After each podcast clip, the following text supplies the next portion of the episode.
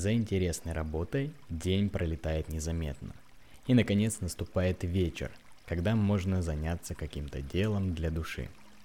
Я продолжаю чтение книги собственного авторства «Прогулка за газировкой».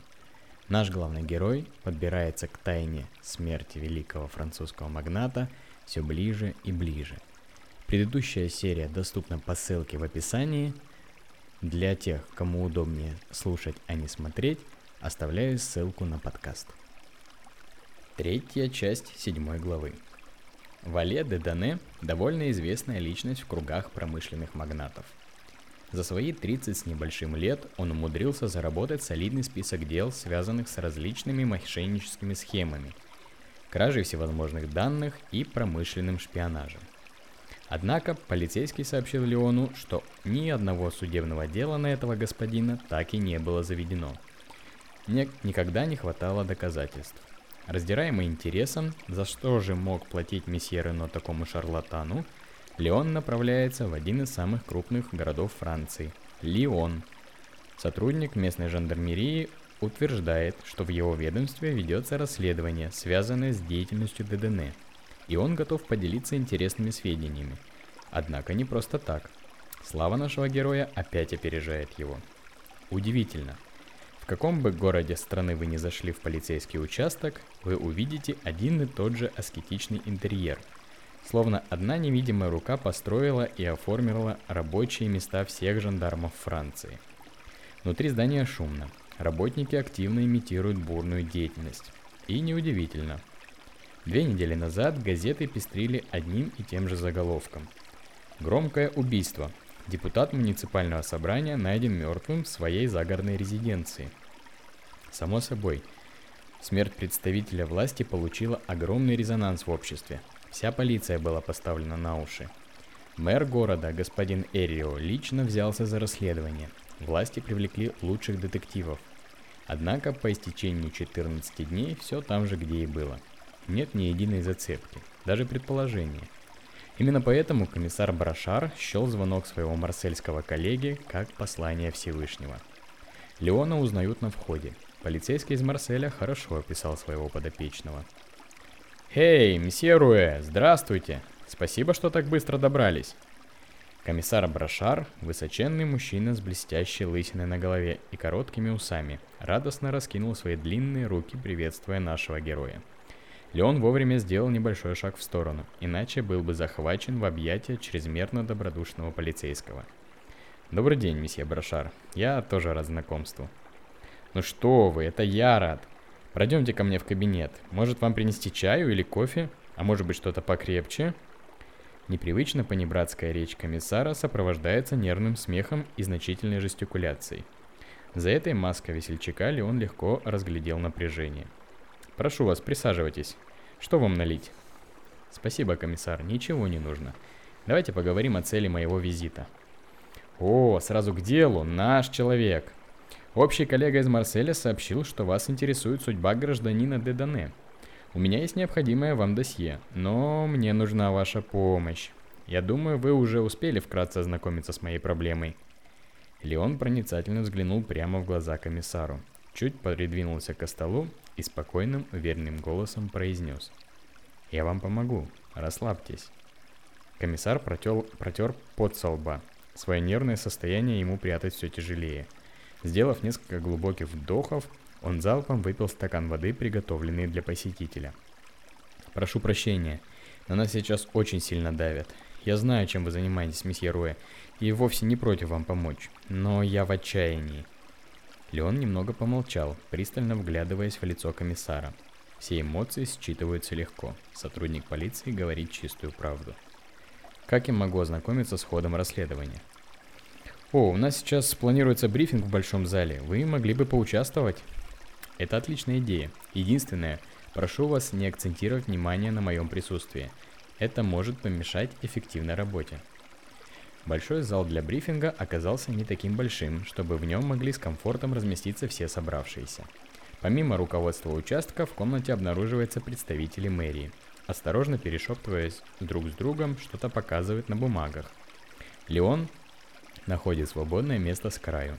Комиссар Брашар занимает центр импровизированной сцены. После вступительной части полицейские приступают к докладам. Выясняется, что депутат был совладельцем местного ипподрома. В его арсенале несколько лошадей, а жемчужиной являлся арабский чистокровный скакун, цена которого составляет несколько миллионов франков. Политика нашли застреленным возле стойла коня. Основная версия следований – попытка кражи. Потому был составлен список подозреваемых, которые имели желание заполучить себе столь редчайший экземпляр. У многих подозреваемых имелось алиби на момент совершения преступления, потому расследование зашло в тупик. Депутат имел хорошую репутацию и слыл честным политиком. Никаких свидетелей, конечно, обнаружено не было. Заслушав последний доклад, Брошар раздает указания своим подчиненным. По настоянию людей из правительства объявляется о необходимости более тщательного изучения места преступления – Леон видит в этом хорошую возможность лично поучаствовать в расследовании. Ранее он не единожды составлял подобные отчеты. В угрюмом настроении полицейские расходятся из небольшого помещения. За время брифинга тут стало невероятно душно. Месье Руэ, ну что скажете? Истина не снизошла на вас? Господин Брошар, мне нужны все фотографии места, где обнаружили тело. И в этот раз я отправлюсь с вами. Хорошо, я назначу капитана Пункту вам в помощь. Обращайтесь к ней за всем, что вам может понадобиться. Комиссар жестом указал на невысокую девушку в форме, плотно облегающей стройное тело. Увидев, что на нее указывают, капитан подошла к мужчинам. Отчеканив каблуками, она протянула руку нашему герою. «Месье Руэ, здравствуйте. Мое имя Орлет Пункту. Меня уже ввели в курс дела. Спасибо, что помогаете нам с расследованием.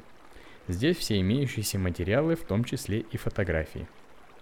О, офицер Панкту, отличная подготовка. Скажите, ваш отец случайно не... Командир третьей легкой кавалерийской дивизии. Девушка выпалила информацию об отце, не дав Леону закончить предложение, после чего себя одернула и сконфузилась. Видимо, вопрос о родословной встает в ее жизни регулярно. Прошу прощения, месье Руэ. Я знал полковника Пункту лично – Хороший был человек. Думаю, мы с вами сработаемся. Ну что ж, я с вашего позволения вас оставлю. Нужно успокоить город и господ из мэрии. Месье Руэ, я на вас очень рассчитываю. Брошар поправил остатки некогда густой шевелюры и в той же самой манере, как приветствовал Леона, направился к группе мужчин в серых костюмах. «Давайте отправимся на ипподром». Капитан удивленно взглянул в лицо блондину – Склад ее бюрократического ума не позволял даже допустить возможность ведения расследования не по процедуре. Что, прямо сейчас? Нам нужно получить разрешение у судьи, там ведь все опечатано? Немного подтолкнув новую напарницу ладонью, Леон вынудил девушку сдвинуться к выходу из участка. Да бросьте.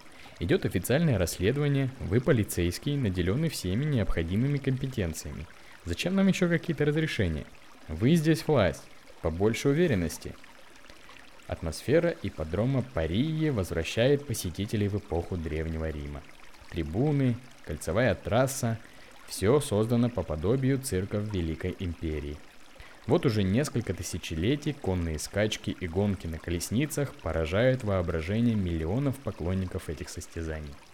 Вопреки широкому заблуждению, именно этот вид развлечений был любимым у римлян, а не бои на арене Колизея – Прибыв на место, Леон первым делом отправился на трассу.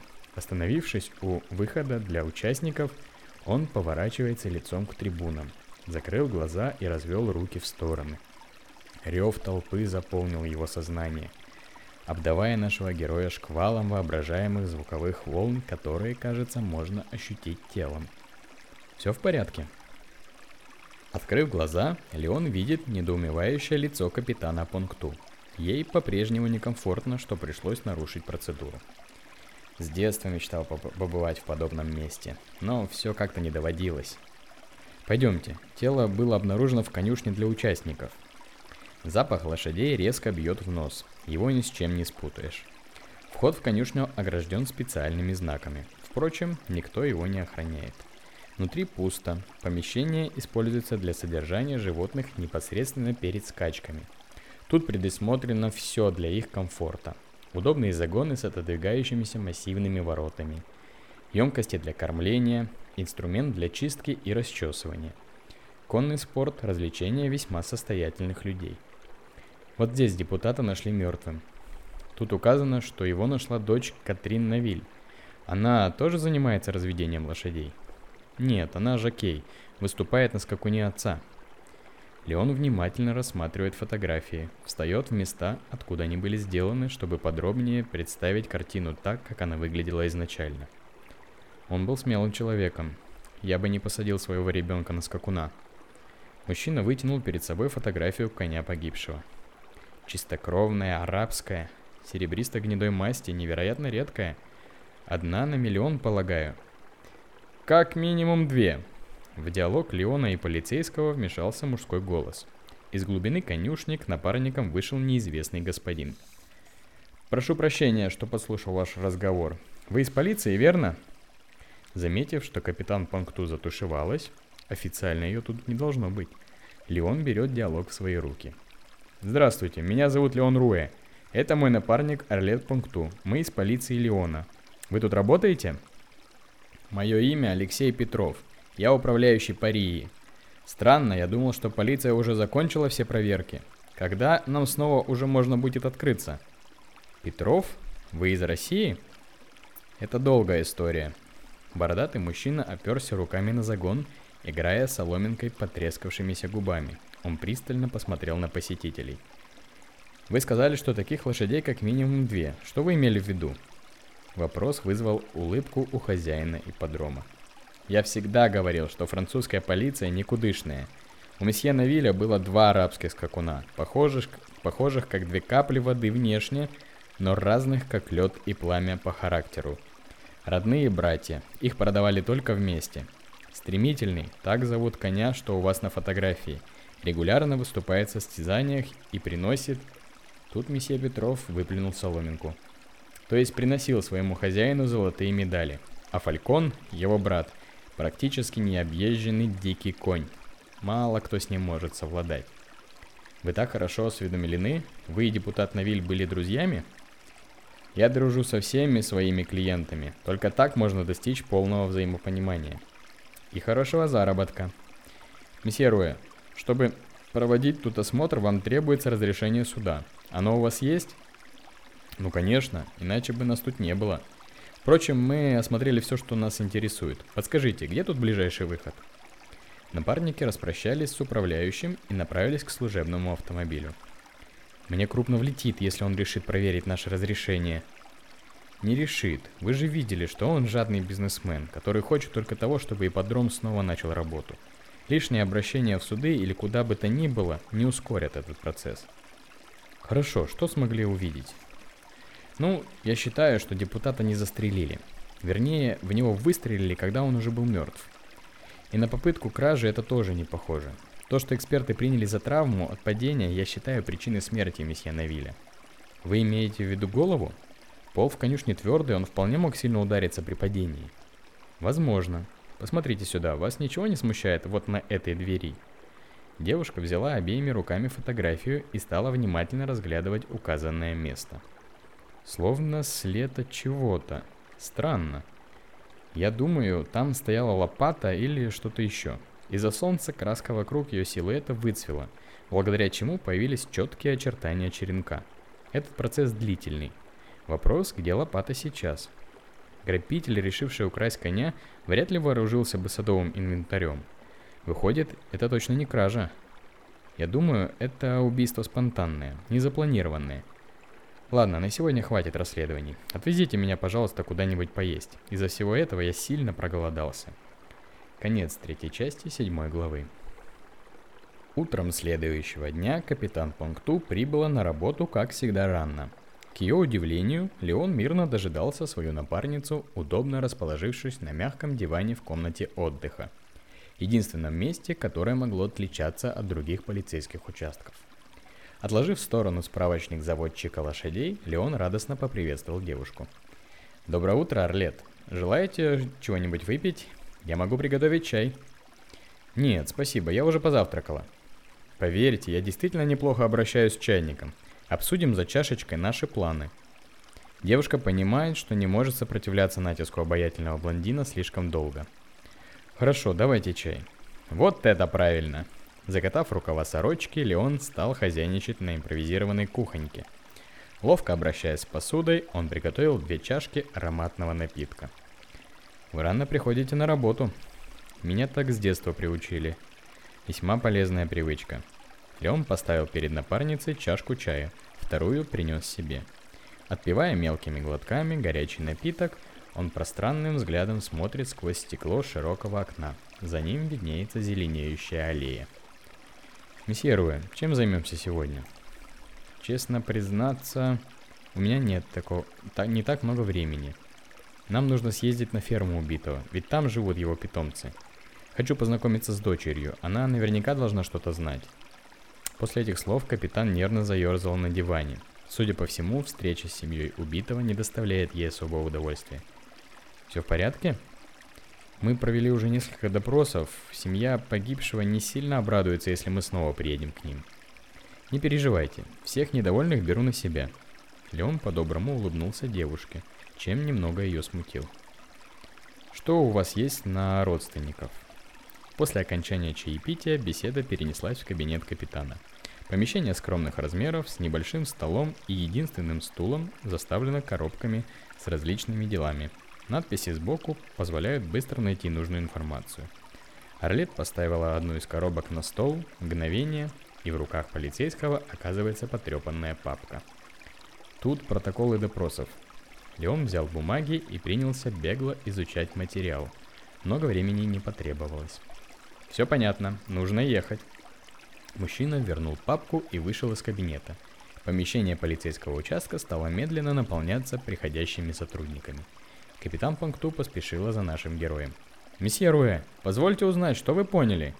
Громкий возглас заполнил все пространство полупустого холла, но не привлек внимания ни сотрудников отделения, ни Леона. Только на улице девушка сумела догнать мужчину. «Месье Руэ, подождите, я за вами не успеваю!» «Надо поторапливаться, иначе ничего не успеем!» Не добившись никакого внятного ответа, капитан села за руль своего служебного автомобиля. Дорога до фермы пролетает незаметно – Роскошное ранчо раскинулось на побережье живописного озера Гран-Этан. Подъехав к деревянному зданию, рядом с которым располагается открытый загон, напарники вышли из машины. Вокруг тишина. Несколько лошадей мирно пасутся на привязи. Откуда-то из глубины амбара раздается блеяние овец. Набрав полные легкие чудесного деревенского воздуха, Леон поднял руки вверх и зажмурил глаза – Ничего себе ферма. Хорошо. Сейчас узнаем. Орлет кивнула в сторону идущего человека. Завидев прибытие посетителей, к следователям направляется высокий пожилой мужчина. Приблизившись, он машет руками, изображая приветств... приветливость. «Доброе утро, чем могу помочь?» В этот раз Леон решил не вступать в разговор первым, оставив возможность начать капитану пункту. «Здравствуйте, мы из полиции Леона. Да, я вижу. Ваша форма примелькалась за последние две недели. Я думал, что все допросы окончены, и вы занимаетесь поиском убийцы.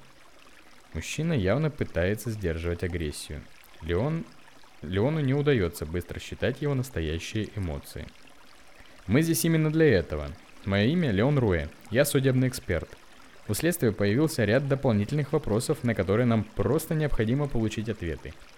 Не могли бы вы проводить нас к мадам Навиль, месье Моя фамилия НВ. Пройдемте, все еще в доме, вы сегодня рано. Старик недовольно что-то проворчал себе под нос и жестом указал следовать за ним. Проходя мимо многочисленных построек, Орлет негромко заметил своему спутнику, что им еще никогда не удавалось застать все семейство разом, на что Леон ответил о пользе ранних подъемов. «Вы занимаетесь лошадьми? Интересная профессия. Я как-то бывал на скачках, невероятно захватывающее зрелище. До самого конца непонятно, кто же победит. Это не совсем так. На каждую лошадь представляется информация. Высчитываются коэффициенты. Можно познакомиться с жокеем. Но вы правы, если не разбираться во всем этом, то, скорее всего, твои денежки улетят в трубу. При этих словах старик издал звук, похожий на свистящий «фють». Ипподром – это целая наука не прощающая любителям их промахи. Интересно, вы сами пробовали угадывать? Я простой конюх. Это развлечение для более состоятельных людей. Главное здание расположилось немного в стороне. Выполненное из добротного бревна, оно напоминает некий сказочный терем. Внутри просторно. Широкий обеденный зал находится в противоположном конце дома. Семейство уже в сборе, мирно звенят посудой. Старик Энви предлагает посетителям места на кожаном диване в гостиной, сам ковыляет в столовую комнату. Орлет, вы проводили допрос этого мужчины? Да, это конюх депутата. Он получил травму незадолго до происшествия и находился в тот момент в больнице, потому толком ничего не смог рассказать. Не скрывая своего восхищения, Леон разглядывает убранство богатого дома. Всюду развешаны рога могучих буйволов, мебель покрыта кусками шкур различных животных. Стена над камином усеяна всевозможными наградами, достижениями скакунов месье Навиля. В центре этого места славы красуется фотография убитого. Он восседает верхом на своем скакуне, вставшем на дыбы. Шляпа с широкими полями повторяет образ ковбоев из вестернов. Паузу прервал строгий женский голос. «Доброе утро, офицеры! Какие у вас еще остались вопросы?» Конюх вернулся с хозяйкой – супругой погибшего депутата. У вас очень красивый дом. Дизайн весьма необычный для здешней округи.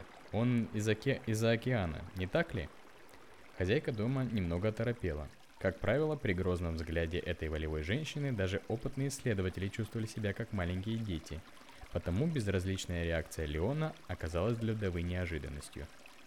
Да, господин Навиль был большим поклонником американской культуры – Понимая, как нужно себя вести в таких условиях, Леон с широкой улыбкой на лице приблизился к женщине и протянул ей руку.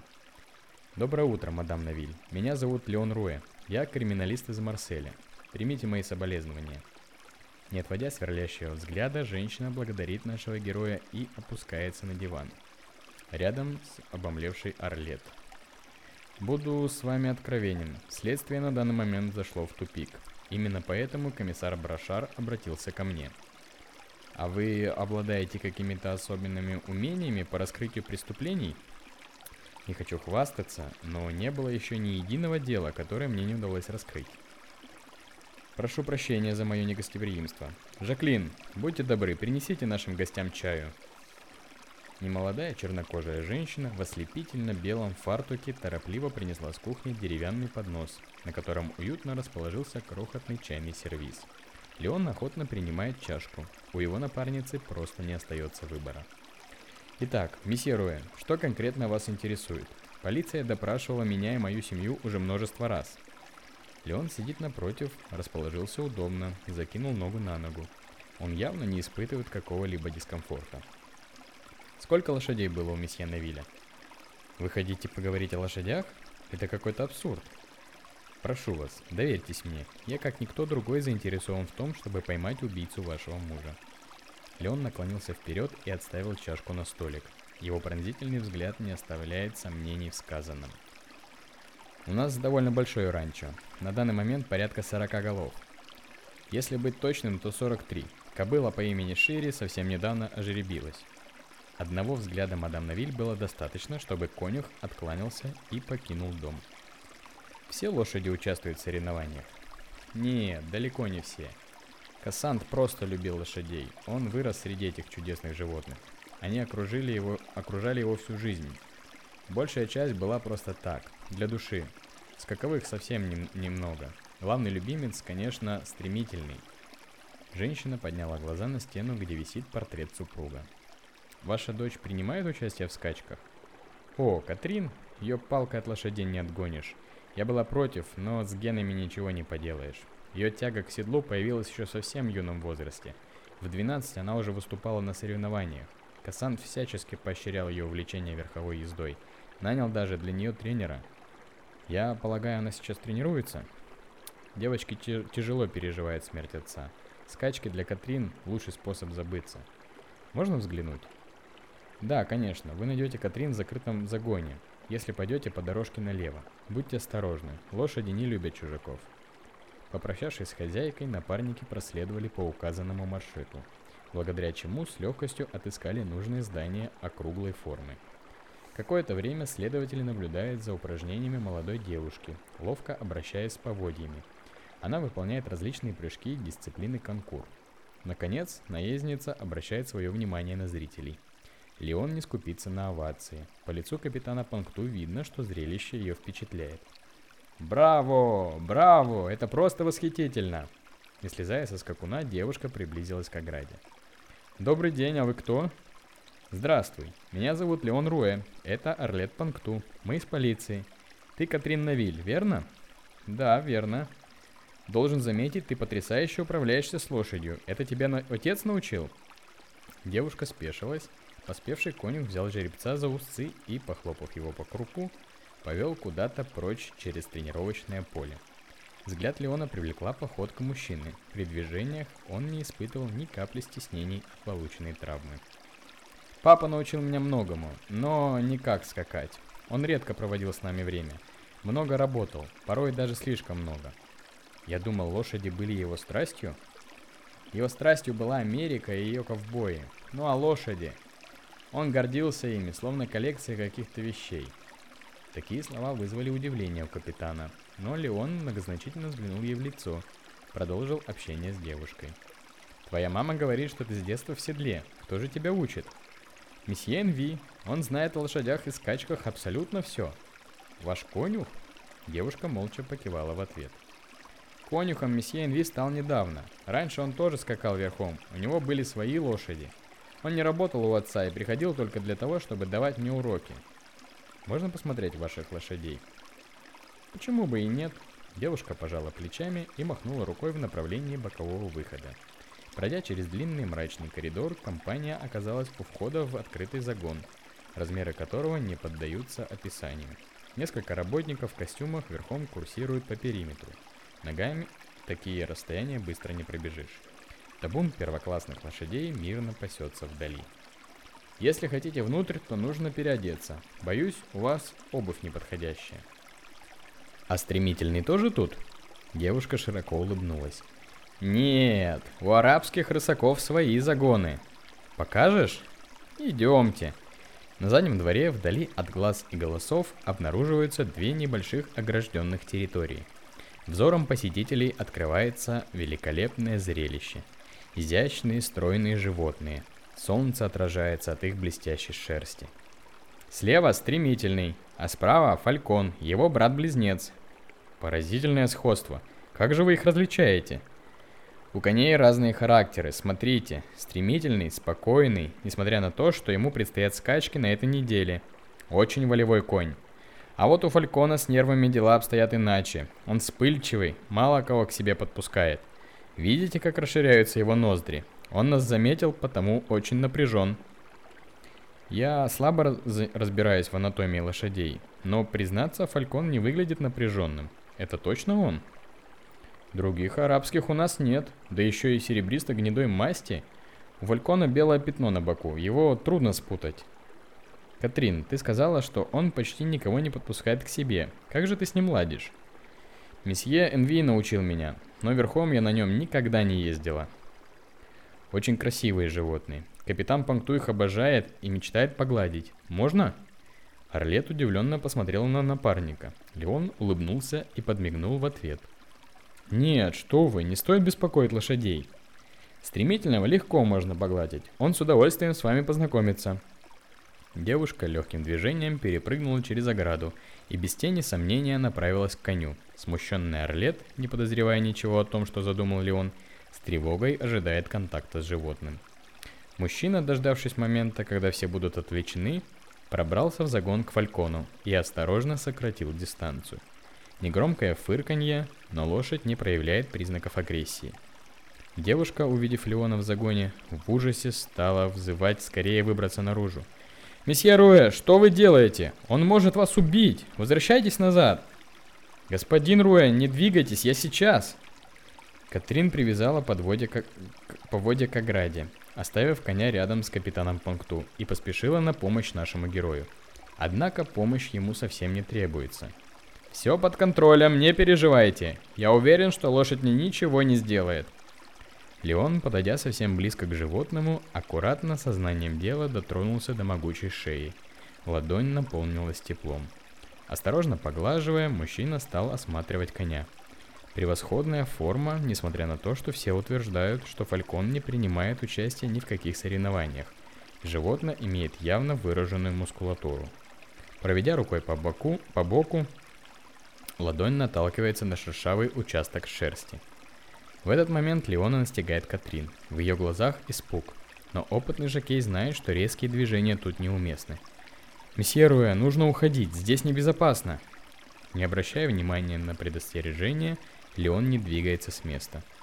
«Катрин, разве у коня шерсть может быть неоднородной? Что вы имеете в виду? Проведите тут рукой». Мужчина указал на пятно. Крохотной рукой девушка дотронулась до бока животного. Конь шевелит ушами, переминаясь с ноги на ногу. Странно, у этой породы шелковистая шерсть, и ко всему прочему за рысаками очень ухаживают. Может он чем-то заболел? Надо узнать у месье Энви. Где мы его можем найти? В его домике, вон там. Девушка указала рукой на небольшой бревенчатый дом с широкой крышей, края которой значительно выступали за пределы стен. Из трубы дома поднимается тонкая струйка сизого дыма. Проходя по широкой мощенной дорожке в направлении дома конюха, Леон замечает этот факт. Вроде погода уже достаточно теплая. Для чего это месье Энви топит печь? Катрин молча пожимает плечами. Капитан Пункту решает ускориться – Распахнув дверь, посетители обнаруживают пустую комнату. Деревянный стол занимает практически все свободное пространство. Среди немногочисленной кухонной утвари виднеются несколько стеклянных сосудов с жидкостью пепельного цвета. Колода игральных карт небрежно раскинулась по деревянной поверхности главного предмета мебели. Заглянув в яркое пламя печи, Леон замечает блестящие предметы, напоминающие медицинские шприцы. Катрин направляется к узкой лестницы, ведущей на второй этаж, но не успевает подняться. И на ступеньку навстречу ей спускня... спускается конюх. Посетители для него явно стали неожиданностью. «Месье Энви, нам нужна ваша помощь! Фалькон заболел!» Не сводя глаз со следователей, старик не спеша спускается. Через мгновение, словно прервавшись от транса, он наконец обращает внимание на взволнованную Катрин. «Мадам Навиль, простите, что вы сказали?» «Идемте! У Фалькона что-то не так с шерстью, и поведение странное. Конюх косится на Леона. Тот медленно подходит к столу, что заставляет старика пятиться назад. «Месье Энви, вы замерзли?» Старик с недоумением смотрит на блондина, потом переводит взгляд на разведенный огонь. «Ах, вы про это! Просто занимался приборкой. Ненужный мусор лучше сжигать, чтобы не загрязнять планету». Капитан Пункту обошла стол и взяла в руки один из сосудов. «А это что такое?» Открыв крышку, девушка почувствовала резкий запах спирта. «Какая-то настойка?» «Нет, вовсе нет, это лекарство для животных. Пойдемте скорее посмотрим Фалькона». «Нет, я думаю, это не лекарство». Попытка конюха увлечь непрошенных гостей за собой не увенчалась успехом. Леон взял бутылку из рук Орлет и обронил несколько капель на белоснежную поверхность приготовленного носового платка. Аккуратно растерев платок, стал пепельно-серебристым. Поразительно, на ощупь как шерсть фалькона. Понимая, что Леон о чем-то догадывается, старик хлопнул дверью и помчался прочь. Бравая капитан Пункту, не раздумывая ни секунды, рванула следом. Спустя каких-то секунд 30 высокий конюх был повален на землю полицейским гораздо более скромных размеров. Бедная Катрин стоит рядом с Леоном, хлопает глазами, ничего не понимая. Наш герой расплылся в улыбке. Не переживай, Фалькон в полном порядке, но я думаю, что в скором времени к нему вернется его обычное состояние, потому будь осторожнее. Конец четвертой части седьмой главы. В отделении полиции оживление. В важном деле появились новые факты и подозреваемые. Комиссар Брошар явно в приподнятом настроении следует в комнату допросов, где его ожидает капитан Панкту и Леон.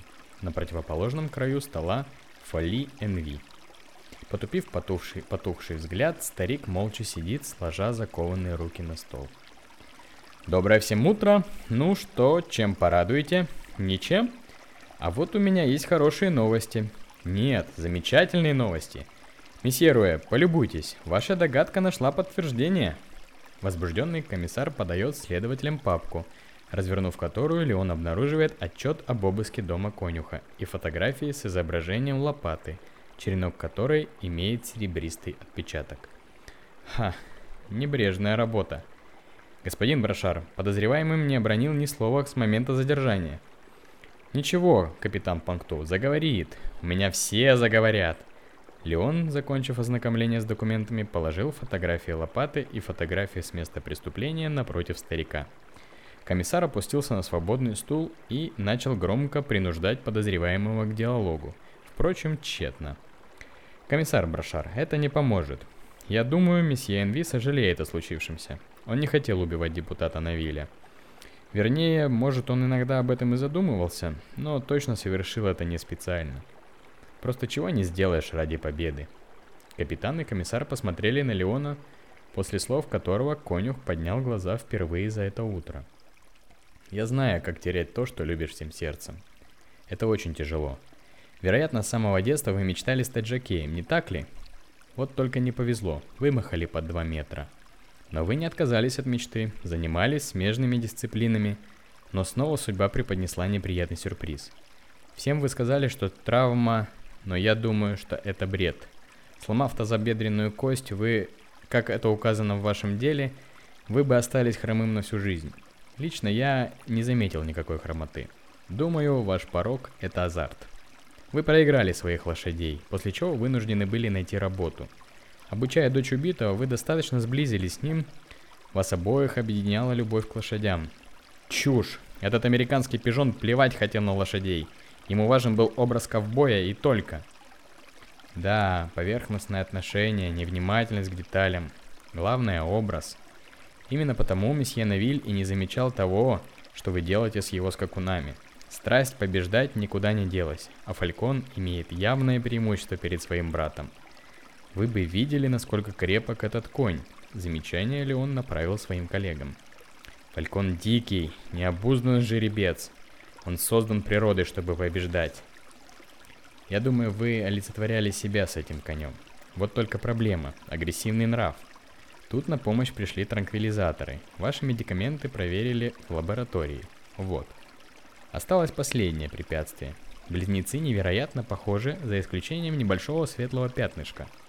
Леон достал из кармана платок. Засохшее пепельное пятно на нем приняло знакомый оттенок. Должен признать, весьма умно использовать залу. Никогда бы не подумал, что такая уловка позволит обдурить судей. Со временем вы потеряли бдительность. Для чего вы отмывали пятно фалькона прямо на ипподроме? Старик смотрит с ухмылкой, понимая, что скрывать что-либо уже бессмысленно. Он удовлетворяет любопытство допрашивающих. Навиль верил, что фалькона можно будет обуздать и тоже использовать на скачках, потому стал привозить на ипподром обоих коней – но этот глупец не придумал ничего лучше, чем оставлять жеребца привязанным на пастбище снаружи. Как он должен был приобщаться к скачкам, даже не находясь в здании подрома? Старик, глупец, любил похваляться перед репортерами, но перед этим сам приходил к стремительному. Он мог бы заметить. Да, в тот день он пришел раньше обычного, что было полной неожиданностью для вас, и лопата, схваченная рукой в краске, оказалась подходящим орудием убийства. Я не хотел его убивать, просто это был мой последний шанс вернуться. Думаю, следователи примут это к сведению. Леон встал, поправил пиджак и вышел из комнаты допросов. Решив, что дело сделано, он отправился на улицу, где удобно расположился на дощатой скамье, прямо напротив входа в участок. Немного погодя, следом за ним вышел комиссар Брошар, вернее вылетел, словно пуля. «Это просто невероятно! У вас блистательный ум, месье Руэ!» Многое, конечно, безосновательно, но в конечном счете вы нашли убийцу. Я принимаю ваши благодарности, комиссар. Мне бы хотелось получить то, зачем я сюда изначально приехал. Да, конечно, понимаю, понимаю, у вас свое расследование. Должен вам сказать, информация, которая у нас есть на Вале де Дане, всплыла случайно, при изучении финансов погибшего. Вообще, честно говоря, очень странно. Этот Вале де Дане словно признак, призрак, его нет ни в одной базе правонарушений. Информация нигде не оформлена, поэтому официально использовать ее у вас не получится. Но надеюсь, она будет полезна. Хотите сказать, что они были связаны? Вы все поймете. Документы вы можете получить у капитана Пункту.